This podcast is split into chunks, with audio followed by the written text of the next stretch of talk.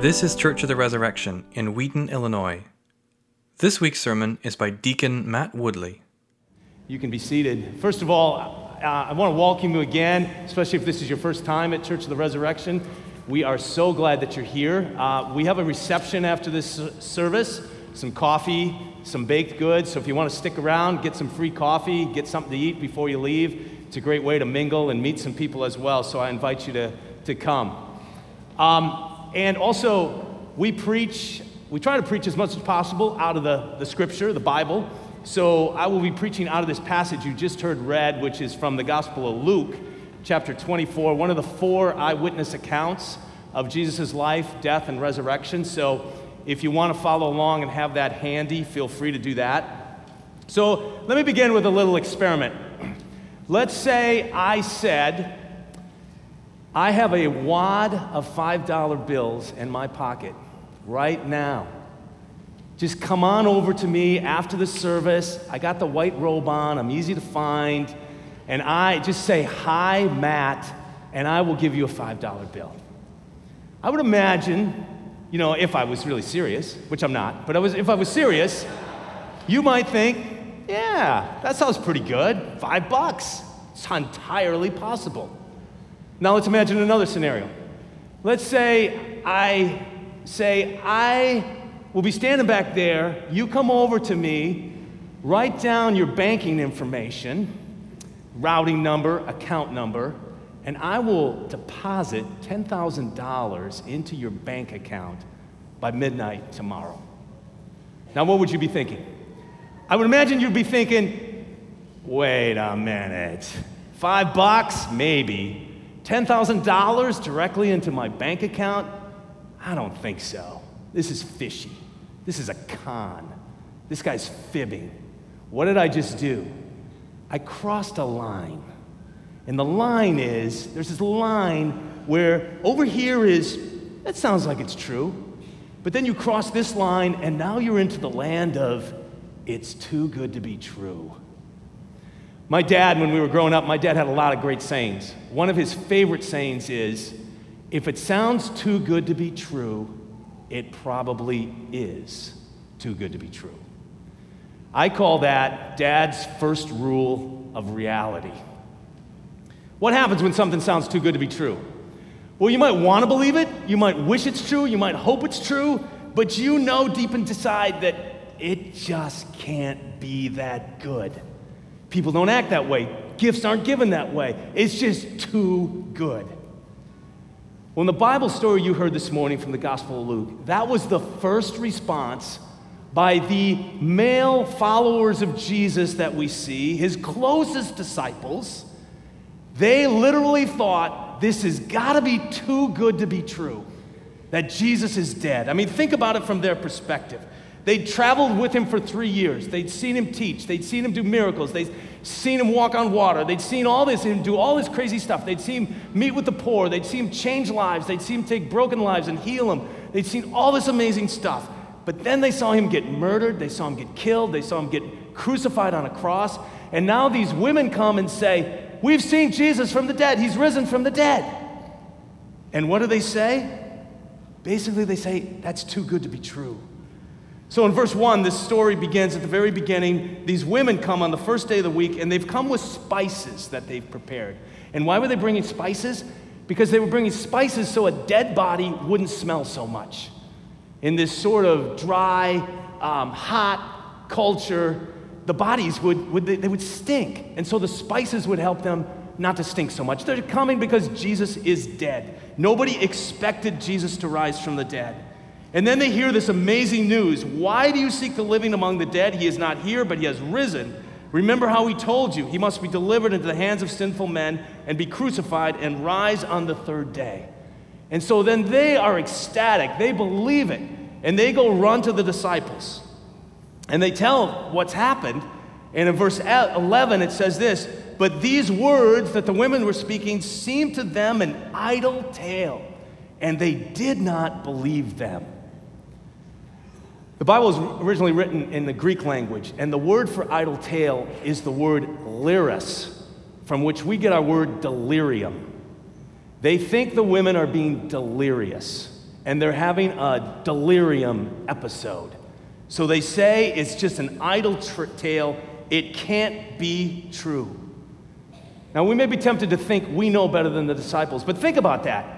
They saw the most powerful people, the most powerful political people, the most powerful religious people. They saw Jesus get crucified, and he was dead, and now he's been dead for three days. And now, supposedly, he's up walking around. This sounds too good to be true. You know, you think about it, let me just press that point even more. This whole message of the resurrection of Jesus sounds too good to be true. Let me just ramp that up, ratchet that up a few notches. Because there are other instances where the message of Christianity, the good news of Jesus, really sounds too good to be true. Let me give you some examples. Jesus says, I have overcome death.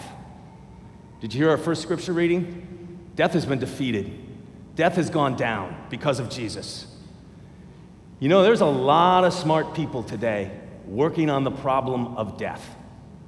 There's a time a cover on uh, cover of Time magazine a few years ago. It said, "Can Google solve death?"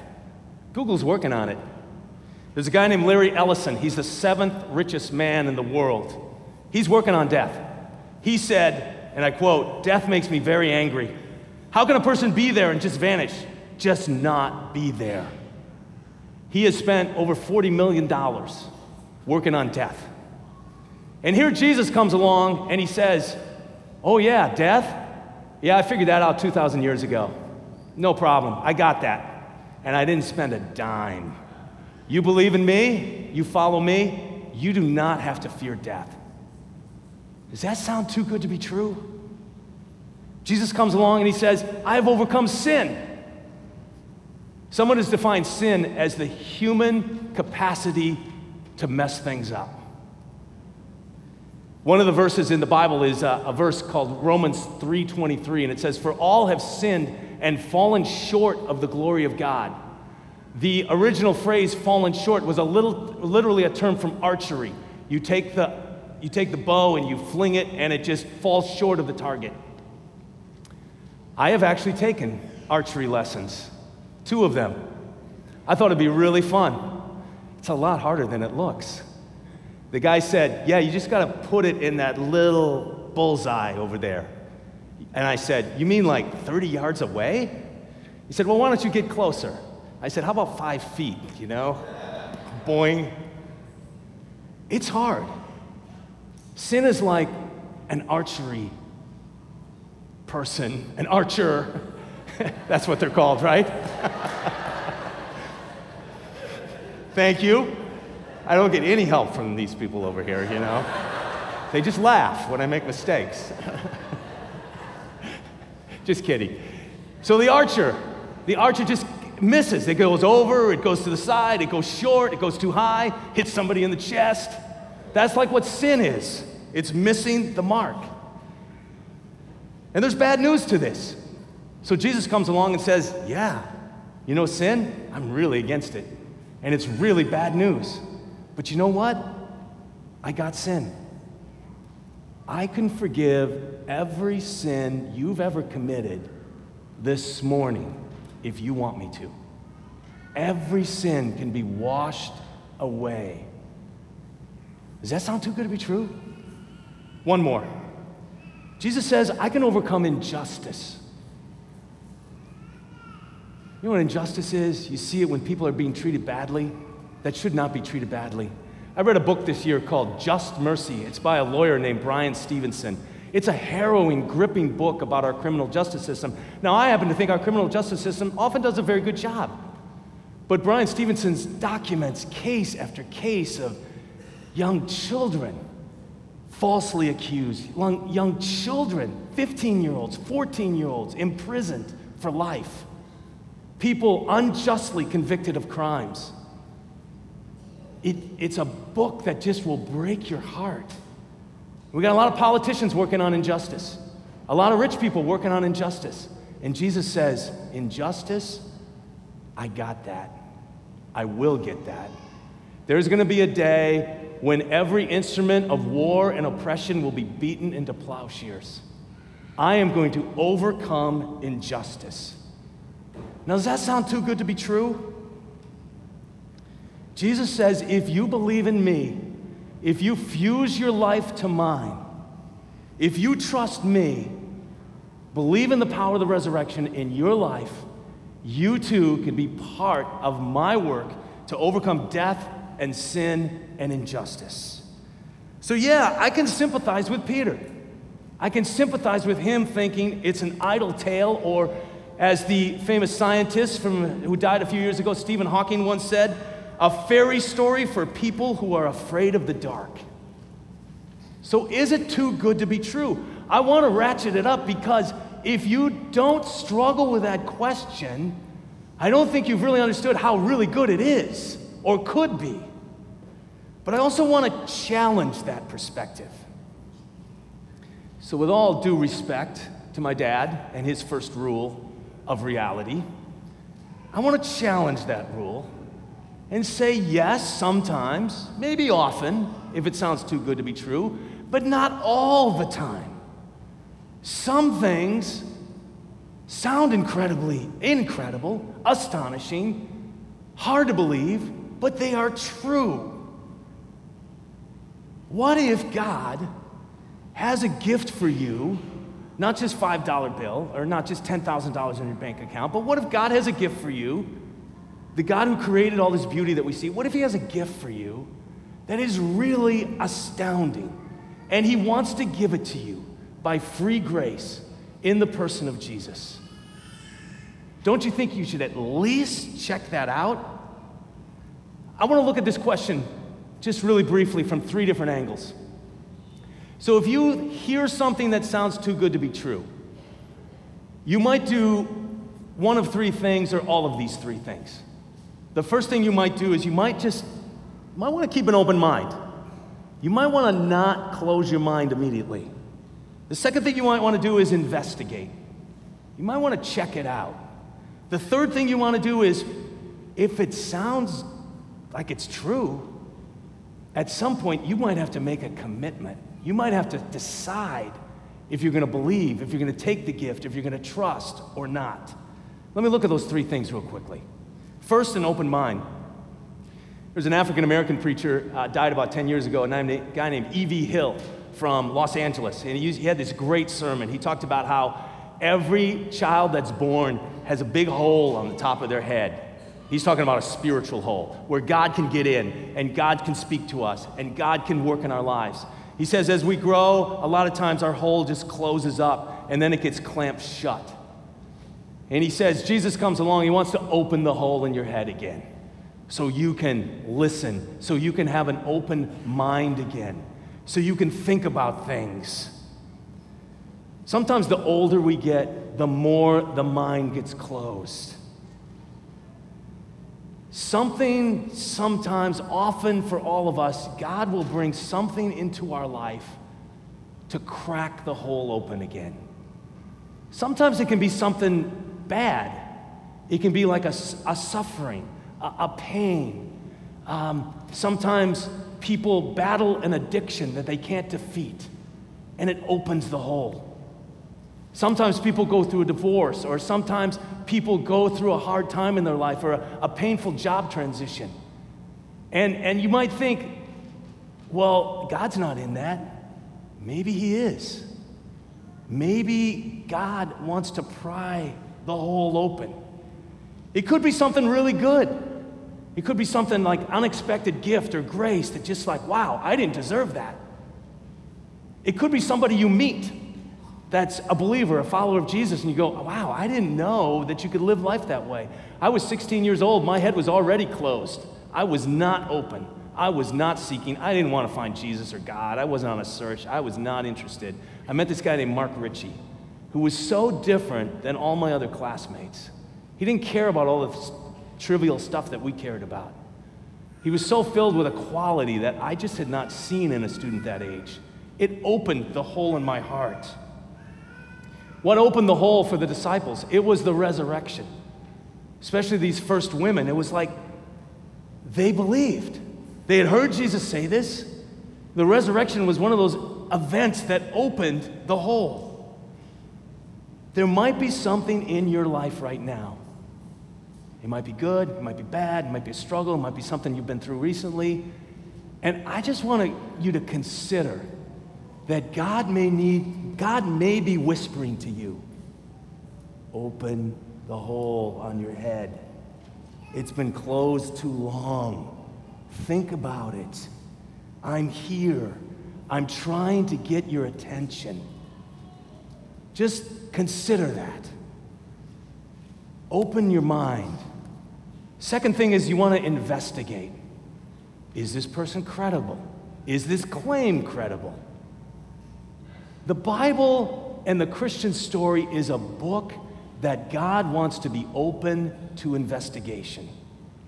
God doesn't want to come with just blind faith. God wants you to come with informed faith.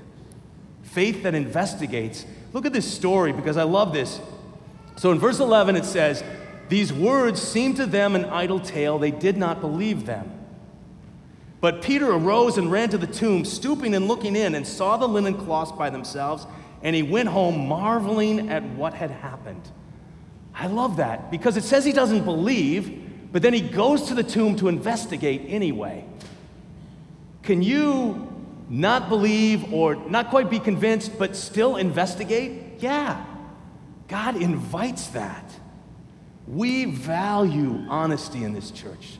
It's something that's really important to us. We want people to ask questions.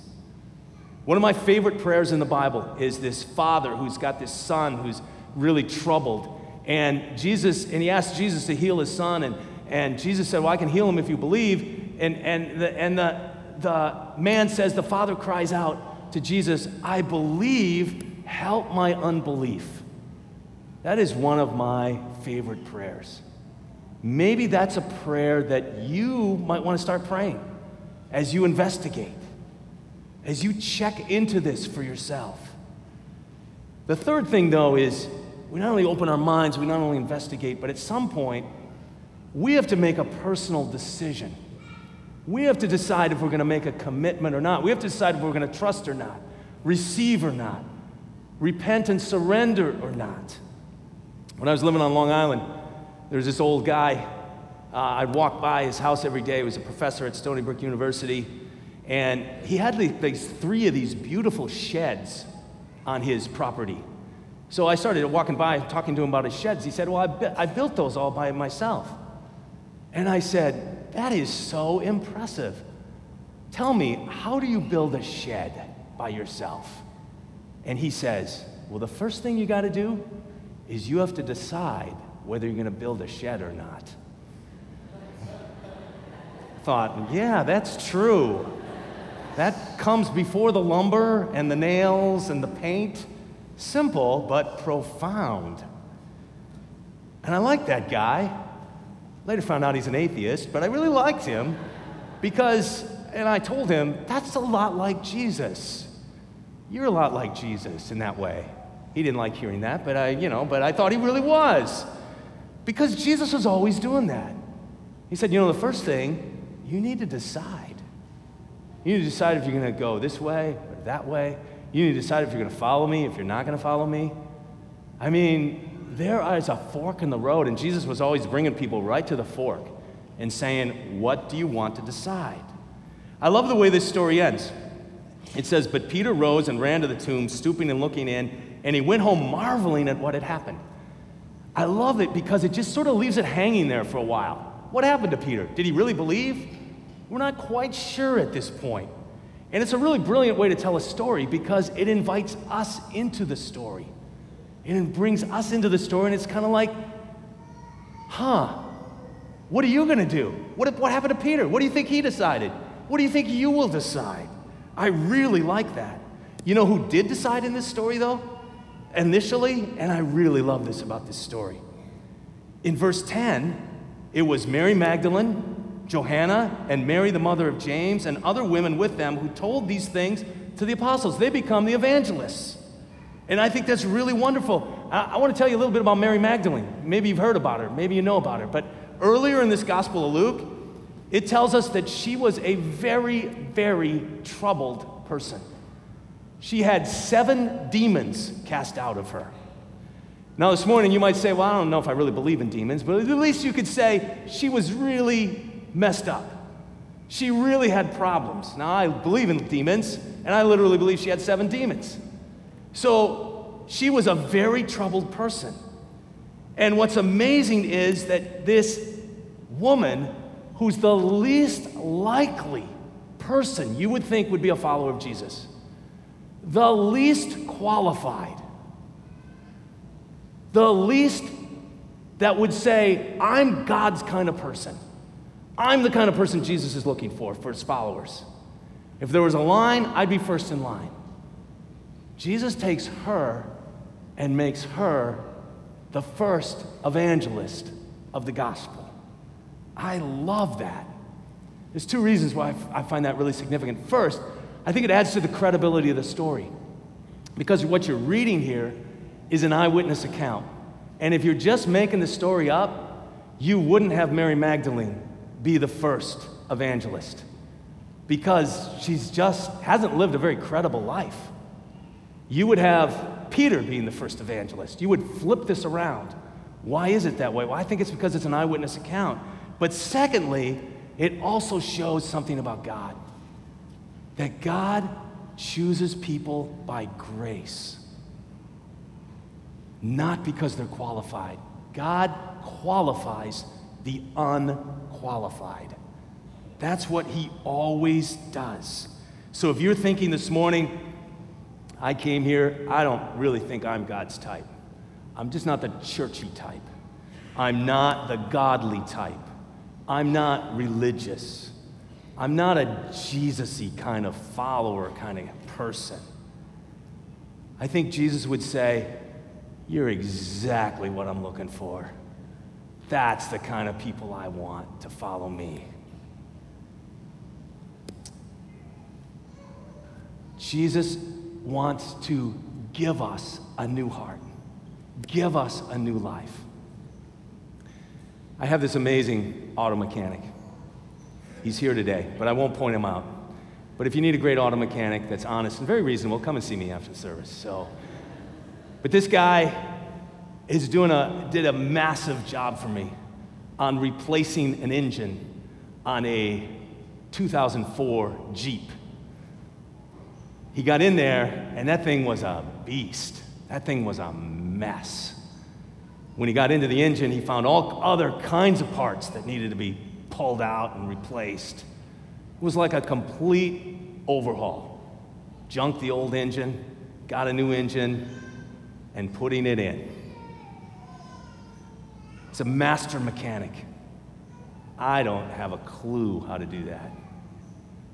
But my auto mechanic does. Swapped out the old, put in a new engine. That thing's gonna run beautifully. I haven't picked it up yet, but I trust the guy. Jesus is like a master mechanic. He wants to take out the old engine with all those rusty parts, all the parts that just don't work right. He wants to not only take it out, but put in a new engine. The Bible literally calls it a new heart. That's the biblical metaphor. God wants to take out a heart of stone and he wants to put within us a heart of flesh. And Jesus is the one that can do that. Now, here's the thing if the resurrection is not true, he can't do that for you because he's dead and he's rotting somewhere. But if the resurrection is true, if it's really true, if what we're singing about and what we're dancing about and what we're proclaiming is true, then he can do that for you. So I want to ask you this morning just one of three things. Maybe you're just at the stage, you just got to say, God, I just, my mind's been really closed. I want to open my mind. I don't know what, but I'm just going to open my mind, Lord, and I just, I just want to check. I just want to see.